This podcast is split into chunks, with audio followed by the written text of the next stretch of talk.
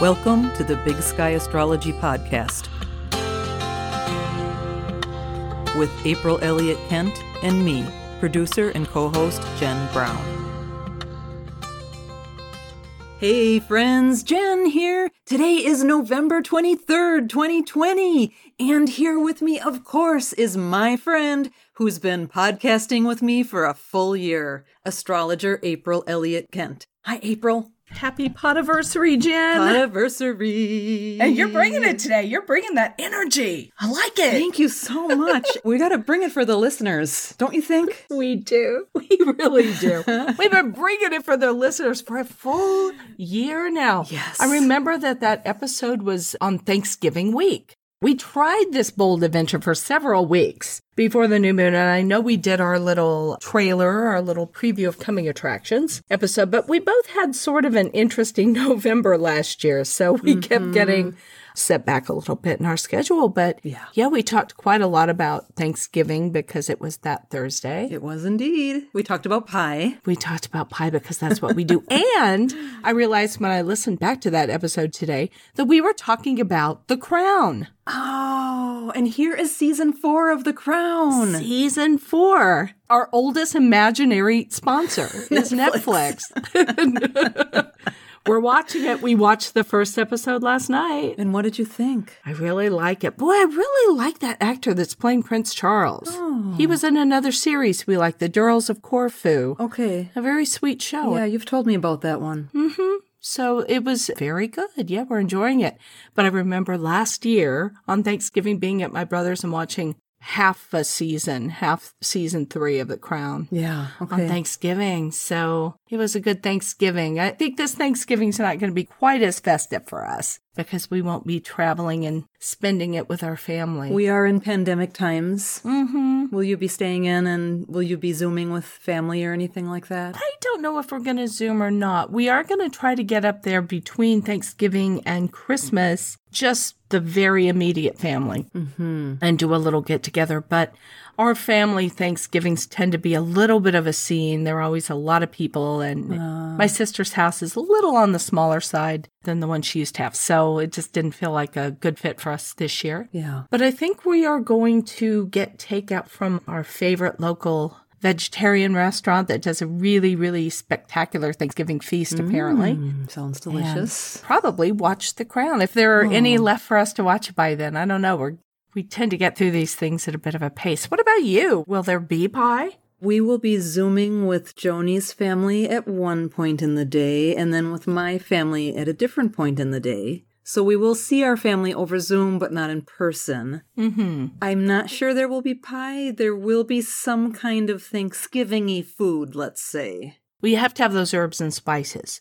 I always think that I could just boil a chicken and put some thyme and some sage in it and I would have Thanksgiving. Yeah. You know, the smell of it would be most equivalent. Chicken might be what we're doing. We're not really 100% mm. sure yet. Joni did pick up a box of stuffing from the grocery store, so there'll be mm. some kind of stuffing probably. Mm, stuffing. And that would be easy to make. Mashed potatoes and gravy for sure. Oh, yum. And then, have we talked about cranberries? I don't know if we did. I think we may have because I know Johnny, my husband, is one of the few people in our family that likes cranberry sauce. Oh, okay, oh, yeah. So we always have, but it's the can. It's yes. the. okay, is that what you get? The, yes. comes out? Well, there are different kinds of cranberries, of course, but what I grew up with and what I really love is the can of cranberries that is jellied. Yes. And you get the lines of the can. Yes, so that tells you how to slice it. I think it's great for portion control. and that's what I love. Yes. I love the kind with the lines. So you're not you're not going to be getting all, you know, Martha Stewart with it or anything. No, I definitely know people who make homemade cranberry sauce and that is also delicious. There's something very delicious about that, but I do yeah. love that chilled canned cranberry sauce. Well, it's the sad little can at my sister's that's always sitting there forlornly until at the last minute someone remembers, oh, the cranberry sauce. We're already sitting down eating and somebody has to go get out the can opener and crank that sucker out. Sure. I probably will make pecan pie though. That sounds delightful. And just share it with my neighbors or something because yum. Yeah. So fear not, dear listeners, there will be pie. but it's been a quite the year of the Big Sky Astrology podcast. It sure has. It's really hard to believe, on one hand, that a whole year has gone by, and on the other hand, it just seems like a month to me, really. And I know we've mm-hmm. talked about this before, but it is just so hard to remember a time when we weren't podcasting together. And this is just such a delightful part of my life. I just love doing it. And mine as well. Yay. We've had so much fun, and you know, we had our podathon that was such a trip at Labor Day, and so much fun with that. And I just love that you're such a game gal, Jen. I'll say any crazy thing, and you're just okay, sure, we'll do it. that. So I really appreciate that. And it has been fun. Well, we thought we would share with our listeners one little gem from our very first episode. Let's climb into the Wayback Machine, shall we? Let's.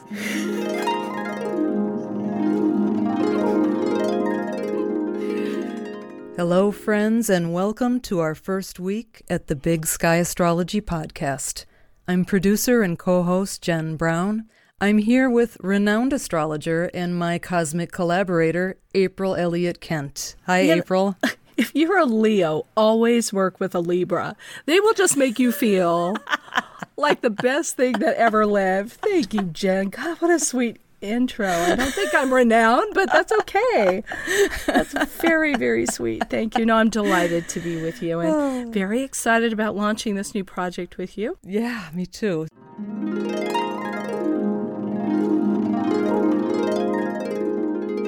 Ah, yes, it seems like it was just yesterday, Jen. Just yesterday that we talked about that. Well, many thanks to our lovely listeners, many of whom have been with us pretty much since the beginning and watched our whole evolution. We have had a lot of faithful listeners, and we appreciate all of you because without you, there would be no podcast. Very true.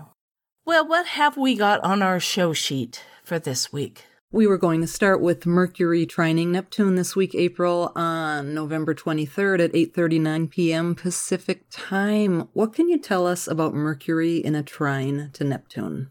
It's always Mercury, isn't it? Every minute of every day for every podcast that we do. Imaginary sponsor Mercury, brought to you this week by a Trine to Neptune. Brought to you by the Planet of Communication. Exactly. And the good thing to know about that is it's sort of giving us a setup for something slightly more significant this week, which is Neptune changing direction Yeah, right. on November 28th. And we'll talk about that in just a moment. okay. Mercury trine Neptune is, you know, one of those very fleeting aspects. Doesn't last very long. Mercury, of course, the planet of how we absorb and process and disseminate information out into the world. Having it trine Neptune is a bit of a mixed blessing because, on the one hand, it's very imaginative and it's very artistic and it's very creative. And it says you can do lovely things with all this information that you have been taking in and you can create some art with it or music or poetry or just say things in a really lovely way. On the downside, as we know, aspects to Mercury can make us, especially with Mercury, make us a little befuddled, a little muddy, muddy headed. And especially because it's a trine, because with a trine, there is nothing to get in the way of Neptune doing what it does best, which is to just really make us mellow to the point that we're just not thinking clearly at all half the time. So all we will say is on this day that we're having this Mercury aspect with Neptune, see if you can't organize your life in such a way that there are optimal opportunities for enjoying or creating art, whatever that means to you. And it can also be consuming art. It can be really getting engrossed in a book or a TV show or music or something like that. That's one of the things that can actually help your mind work a little more effectively when we're dealing with an aspect like this, is to satisfy Neptune with some of the things that he likes. Yeah, because Neptune at its essence is really about bringing us out of ourselves, right? Yeah, to sort of ask the question, who would I be if I didn't know who I was? So if I didn't know what my name was, say you have amnesia and you just kind of woke up and you have no idea who you are, what your name is, what your biography is, what your relationship status is, you don't know any of it. You don't know what you're supposed to be, and more importantly, you don't know what you're supposed to not be, you know? Yeah. all of the things that society and your family and your partner and everybody has reinforced for you over the years now is not really cast in stone necessarily. So, yeah, a day to get out of being who you always are, to figure out what you could be, the story that you want to tell. So, Mercury eases us into this week where Neptune's going to be a major player by saying, hmm, how could your life be a little more Neptunian in a good way? Mm-hmm. We've both been suffering from some Neptunitis because we're having transits of Neptune to our birth charts. We are. That's not super easy, but this is a nice short aspect, so we can dwell on the uh, the more positive sides of it. Should we tackle the Neptune direct next? We may as well. We're skipping Venus, but she will forgive us, I think. So Neptune's been going retrograde, which means from our perspective on Earth, it appears that he has been moving backwards. And at 18 degrees and 9 minutes of Pisces on November 28th, he holds still in the sky to face forward. Will the fog lift, April? That's the question I want to know the answer to I'm to. never sure with Neptune. I don't know which way that works. I almost Yeah. think when he's turning retrograde that the fog goes out. Oh. because his normal function is to cloudy things a little bit. But we'll see. Whichever way it works, I like the Sabian symbol that Neptune's turning direct on, which is a master instructing his pupil. That is a nice one. Yeah, I think we talked about that one last episode or the episode before. We did, yeah. It's kind of a busy symbol at the moment because Neptune's hanging out there so much. So, yeah, Neptune turned retrograde on June 22nd, and it's been apparently backward all that time. And now going direct, it is that we like to see that the Sabian symbol promises that we are learning something from this. Neptune is the master here, instructing us as his pupils and saying, you know, again, what we often say about Neptune is about going with the flow. And interestingly enough, we talked about Neptune turning direct on our very first episode, Jen. Yeah, because I remember you describing it as the elephant in the room sitting down. Boom. I think. How clever. Maybe that was just Spike in the background, kind of, you know, colliding with my laptop. he used to sit over my shoulder and watch me when we were recording back then. Well, why don't we play a little clip? Why don't we get in the Wayback Machine, play a little Sure, clip, let's get the Wayback Time Machine out. and hear my wisdom from that first episode?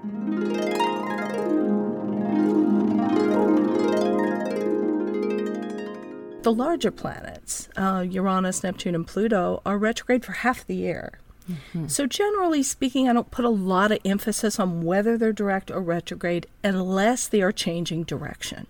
Because they have a couple of days that it's like if you picture a gigantic animal, a huge elephant in the zoo or something, stirring from a seated position and mm-hmm. standing up. That's kind of the energy of one of these big planets changing direction. You really notice them. They're the mm-hmm. elephant in the room. So Neptune's been retrograde for a while and about six months. And now mm-hmm. it's going direct. And Neptune direct just means we get a jolt of Neptune energy, like a little earthquake for a couple of days. Or since it's Neptune, more accurately, probably like a tidal wave for a couple of days. So, what is Neptune energy? Right, I was just going to ask that. Hey, Yeah. that's my job. I'm anticipating you uh, because Neptune um, is the planet of intuition. All ah, right. So, Neptune's a planet of intuition and it's a planet about seeking reality. So, hmm. it's a planet that both symbolizes the way we fool ourselves and the illusions that we hold, and also the ways in which we're trying to seek the greater truths. Hmm. It's a planet of magic and of music and dance and fiction and imagination and mm. all of that. You can really get into the Neptunian mindset if you imagine a time that you were sitting at the edge of the ocean mm-hmm. and listening to the, the waves. I mm-hmm. always like to use the metaphor that it's the tide coming in and the tide going out. And when the tide comes in, it brings interesting things from other lands, you know, ah, license plates from faraway states or messages in bottles or whatever it is. But when the tide goes out, sometimes it takes things too, and it doesn't always take things that we wanted to let go of. Hmm. So it is a planet of some sorrow and some grief. And we mm-hmm. did have a particularly difficult Scorpio season, and not just you and me, although I know you and I had our struggles Yeah. uh, individually. But for a lot of people, um, it was a really intense Scorpio season. I've heard that too. I was um, at my mas- getting a massage yesterday, and my massage therapist actually said I've been hearing all kinds of stories from people about this. Just um, a lot of what were the words she used? uh, something around violent, you know, violent things happening, and um, just a lot of unfortunate misfortune, I should say, um, happening to people. Mm-hmm. Um, and it was interesting to hear from her perspective as a massage therapist that she'd been also hearing a lot of sad stories, you know. Well, because she hears the stories and she experiences the stories in people's bodies as well. Yeah. You know, she's feeling it there. She knows it's there. And Neptune is that dimension of us that sees what isn't evident to the naked eye, you know? So Neptune going direct is a time when the tide is coming in. And just as it's recently taken some things out, it's going to bring new things in. Mm. New opportunities to look at the world in a slightly different way. And think of the mo- more beautiful things you've ever found on the beach. Mm. Because it can bring beautiful things.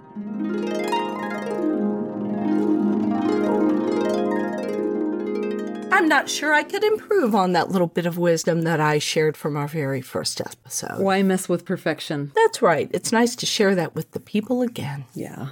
Hey, April. So Neptune's turning direct at 18 Pisces, and I know that the nodes of the moon are at 19 or 20. Mm-hmm. He is squaring the nodes more or less. Mm-hmm. Does that play any part in this stationing direct? I think it very definitely does. And we've been talking about the nodes since they moved into that axis of Sagittarius and Gemini and the struggle to stay open to new facts and new possibilities. And the South Node side of us in Sagittarius saying, no, you know everything you need to know. Don't bother us with facts.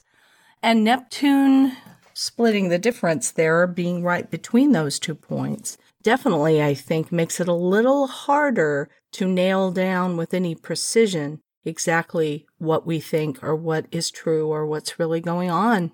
I mean, we have seen this in the aftermath of the US presidential election of a lot of confusion and that sort of thing. Yeah. So I think that's one expression of Neptune with the nodes, and we're probably all experiencing it on our own personal level as well in our own lives. And if you can think about, yeah, where am I? Where am I having a hard time navigating between what I really know and what I wish were true versus leaving myself open to finding out more about what actually is going on and what is really true and getting different opinions. Ah, Neptune, a harsh master, but we are his willing pupils. Well, very good. well, I suppose we should backtrack. Yeah, let's go back to Venus, shall we? Yes, our friend Venus is opposing Uranus on November 27th at 9:10 a.m. at the midpoint of a cycle between the two planets that began on March 8th, 2020. Again, a very familiar time frame when things were starting to really get altered in our environment. I realized we haven't actually spoken about Venus opposed Uranus before because the last time it happened was in October of 2019. Wow, and that was before we were podcasting. Right. Do you want to say what an opposition is? Yeah. An opposition, of course, is when the planets are in usually opposite signs. If it's an exact opposition, they are going to be in opposite signs. And the way I always think about oppositions is that each of the planets is headed for the same goal, the same point, but they're coming at it from entirely different directions. The way I find oppositions playing out in real life, like you might take the case of Venus opposed Uranus, sometimes you might play the Venus role in the opposition, which is you're deeply intuitive, you have strong attachments to people, to situations, sometimes even to things, although that's less Scorpio's game. And then sometimes you'll be Uranus, you know, which is needing things to change. Scorpio doesn't like things to change. And Uranus is in Taurus, who also doesn't like things to change. That's why Uranus has been so sensitive when it gets aspected by faster moving planets because it's already cranky. So it's like you get a faster moving planet come along to aspect and it's like poking a bear because Uranus is just ready to be set off. I mean, if we take the case of relationships, which are ruled by Venus, and we look at the opposition to Uranus and we think, okay, well, this is probably a turning point in people's relationships. And we can imagine that having been confined together 24 hours a day since March, when we had the conjunction of Venus Uranus, I think it's probably natural that disagreements between people have gotten a little bit amplified, maybe. And also with Uranus, there's always this intense desire to have space, you know? Freedom, yeah. Yeah, and freedom. And we've had to really negotiate that with our partners, with people that we live with. And even with our friends, you know, with our friends, it's the okay, some people are pretty comfortable getting together with or without masks. Some people are a lot more concerned. Maybe they're in a high risk group. And so there is like a little too much distance with the Uranus. So it's trying to find that balance really between being together just too much mm-hmm. and not being able to be together with some people at all. We're at the opposition point with this. You know, that was where it started was in March was to say, okay, this is a new situation. We're going to be together all the time. And people had to learn to work together at home. And they had to learn how to school their children at home. And they had to share the kitchen at lunchtime and all kinds of things that are a little bit irritating. Well, now we're at the opposition point where we say, okay, well, how are we doing with that? And sometimes we might play Venus, which is, no, you know, everything's pretty good. Sometimes we might play Uranus, which is, no, this has really got to change. And we'll just vacillate back and forth, and our partners will, and our friends will, until we approach something that looks a little more like balanced, which is what an opposition is trying to reach. But just, I think it's so helpful to remember that about oppositions when we are apparently very polarized with other people to know that essentially we're going towards the same goal most of the time. It's just getting there. And that's why the lunar nodes have been so instructive and so interesting, because that's a built in opposition. The north node is in one sign, opposite the south node in another sign. So we get to meditate on that all the time with the lunar nodes. This is just one more opposition. And it's about, again, you know, things need to change. We need to change how we are relating to each other so we can have a little more space and autonomy, perhaps, but not too much. And it's usually harder for one person in that scenario to kind of admit it. And that's the Venus person. I think you've talked a little bit about this idea. In this case, for example, you can either be Venus in Scorpio or you can be Uranus in Taurus, and there might be different points and different relationships that you have where you represent one or the other. And I think that's interesting because before you and I started podcasting every week, I had never really thought about it that way. Mm that hmm. in all of these aspects, even when we have squares and conjunctions and things like that, it can oftentimes be that you are sort of acting out one of those parts, isn't it? Yeah, that's what's exciting about it. And as you say, it's very fluid. And sometimes within the course of a given argument with somebody, you'll play one role and then you'll play the other. How confusing. it is confusing. but to think that what they basically want is balance in relationship between autonomy and togetherness. That's all Venus Uranus wants. Well, very good. What do we have next on the show sheet, pal? Jan. April. Do you know what time it is? I think I know what time it is. but I'm not positive. What time is it? Moonwatch! Moonwatch. Play it! Oh my goodness. The good old Moonwatch. You know, there was a time we did not have a song for Moonwatch, and those were sad, sad days. sad days. we cried every episode. We did. If people would like to go back and listen to when we introduced our Moonwatch song. What episode was that, pal? It was actually episode 16. But I would like to, if we may, yes, crawl back into our Wayback Machine just one more time to play a clip from episode 17, Saturn and Aquarius, all in this together, where we have actually at that point heard how the Moonwatch song is going to fit into the whole episode. Let's hop in. Shall we? Yeah. All right.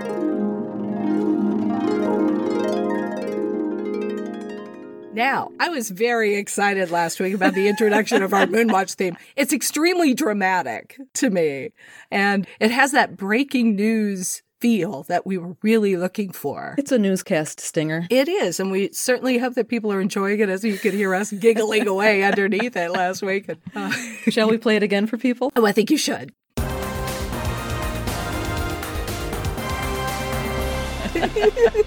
there it is. It just makes us really sound important and thrilling. I mean, there's just no other word for it. Yeah.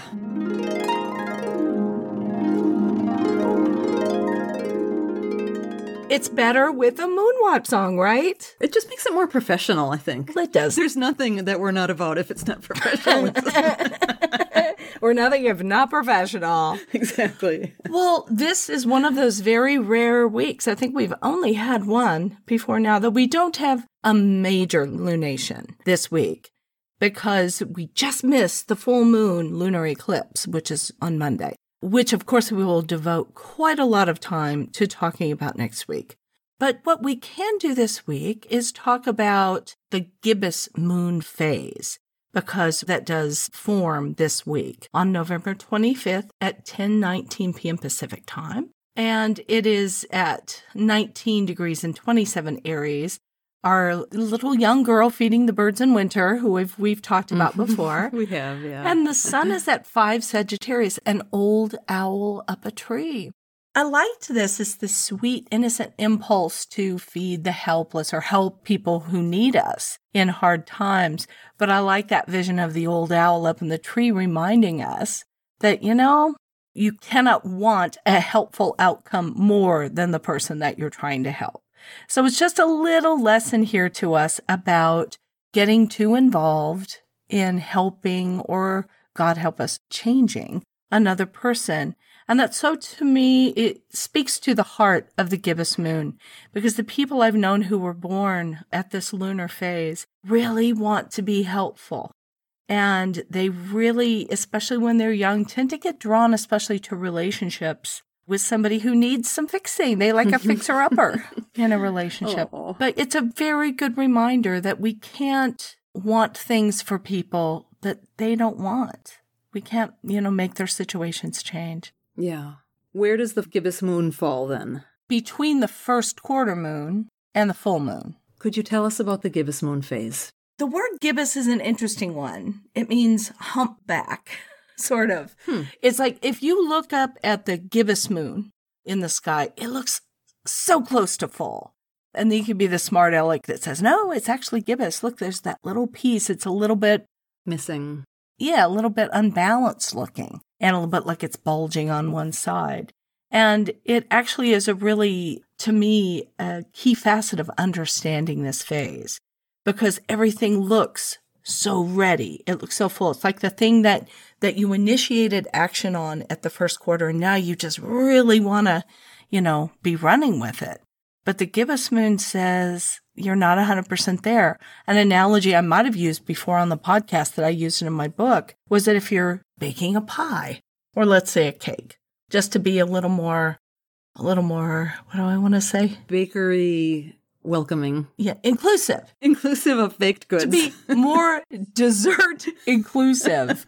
So you're baking a cake and it looks so done. No, back up. Pumpkin pie is the perfect example. Because I don't know if you've ever tried to bake a pumpkin pie. uh, I have, sure. But there comes this point. It looks so done.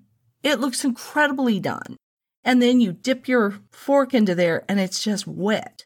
And the tricky thing is, is you know it has to stay a little bit wet when you take it out because it's going to continue to set up and you don't want it to dry out, but you're just not completely sure. That's what a gibbous moon is. We think that we're ready with something. We think it's done, right? Mhm. We made this big push at the first quarter and wow, you know, I made this pie. It's going to be really delicious. And we take it and say, oh, is it ready to come out of the oven? Well, gibbous moon is that part where we make that determination, where we figure it out. We look at it and go, well, I don't know. Let me just jiggle it a little bit, ask a couple of, ask my grandmother or whoever I can ask that knows about these things and find out, you know, what we do to make this determination. It's really very much about judgment in a lot of ways, this phase of the moon. It's when the moon is 135 degrees ahead of the sun. And if you had a pie and you cut it into four sections, and then you cut each of those sections in half, you've got the eight phases of the moon. So this would be the slice. So, you know, beginning at the left, you've got the new moon, and that's the first slice. And that takes you up to the crescent moon. And then between the crescent moon and the first quarter, there's a slice. And then between the first quarter and the gibbous moon, that's the whole first quarter slice.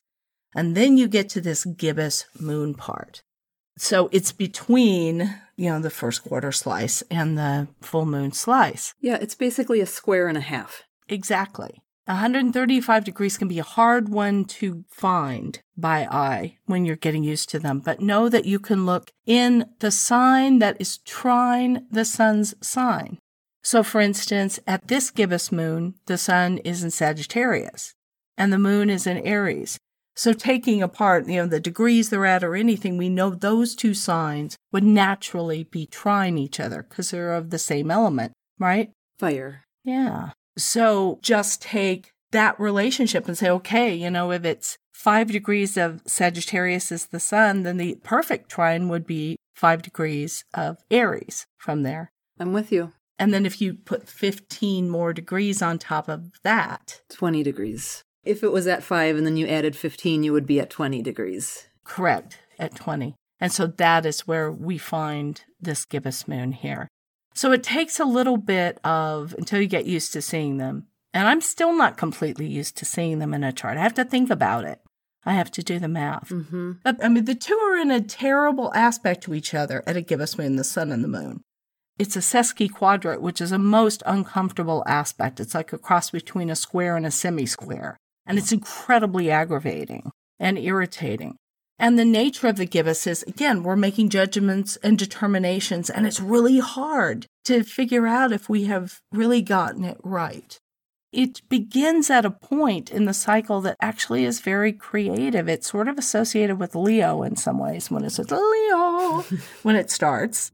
And so we know that there's a fiery, stubborn, creative quality to the gibbous moon. I know Dana Gerhardt, who's brilliant with the lunar phase, has talked about the gibbous moon, and she said it's very much like that point where you're in childbirth and really not happy about the situation you're in, but you don't have a whole lot of choice. You know, you've got to soldier on and You have to keep going. yeah, and that's kind of where we are. It's perseverance is a key, I think, of the gibbous moon. Hmm, okay. So, you know, a lot of this week from November 25th up to the lunar eclipse on the 30th, which of course is a perfect full moon, then we're dealing with this gibbous moon, and it's the time to persevere, Birth it. to birth it, you know, keep your heart and your determination and soldier on. But don't think you're done too soon because the full moon to gibbous looks like the finish line. So just don't push it too hard. hmm Well, and that math really helps my analytical brain. Oh, good. Okay. How you explained that. Because we know, for example, that on that day the sun is at 5 degrees Sagittarius. Mm-hmm. And really, you're just moving one trine over plus 15 degrees. So in my brain, that makes a lot of sense because it would be Aries, 5 degrees, and then add the 15, 20 degrees Aries. And that's exactly where the gibbous moon falls 20 degrees Aries. Excellent. So if that makes sense for anybody else's brain, if they have Mercury and Virgo, maybe it does. Well, these are minor. I mean, I don't say they're minor phases, but they have their origins in minor aspects. That doesn't mean they aren't powerful aspects and powerful phases, but they take a little more work to get to, to see. And I think that also fits the nature of the gibbous moon. It's a little more hard work. Yeah, right on. yes, there you go. Well, my friend, All right. I think that's everything on the show sheet. Have we done it? We've done one year. Wow. I'm super proud of us, pal. Yeah, that's not small. No, it's wonderful. It Yeah. and, and it's been a funny year, so It it really has. does seem like it got here fast. Absolutely. Well, we want to thank all of you who listen week after week to the Big Sky Astrology podcast. And if you like the show, we hope that you will subscribe in whatever podcatcher you use, because it does help people find the show, apparently. You can also leave us a rating or a review, and we hope that you will help us spread the word by telling a friend or sharing our episodes in social media. You can read show notes and full transcripts and leave your comments about each episode, which we eventually get around to answering, sometimes on the air, at our website, bigskyastropod.com. We're so grateful to everyone who showed support during our podathon a couple of months ago. Each week, as you know, we'll be thanking one or two of you by name. Who do we have this week, pal? This week, we want to give a Big Sky Astrology shout out to Laura Looney and Notori Moore.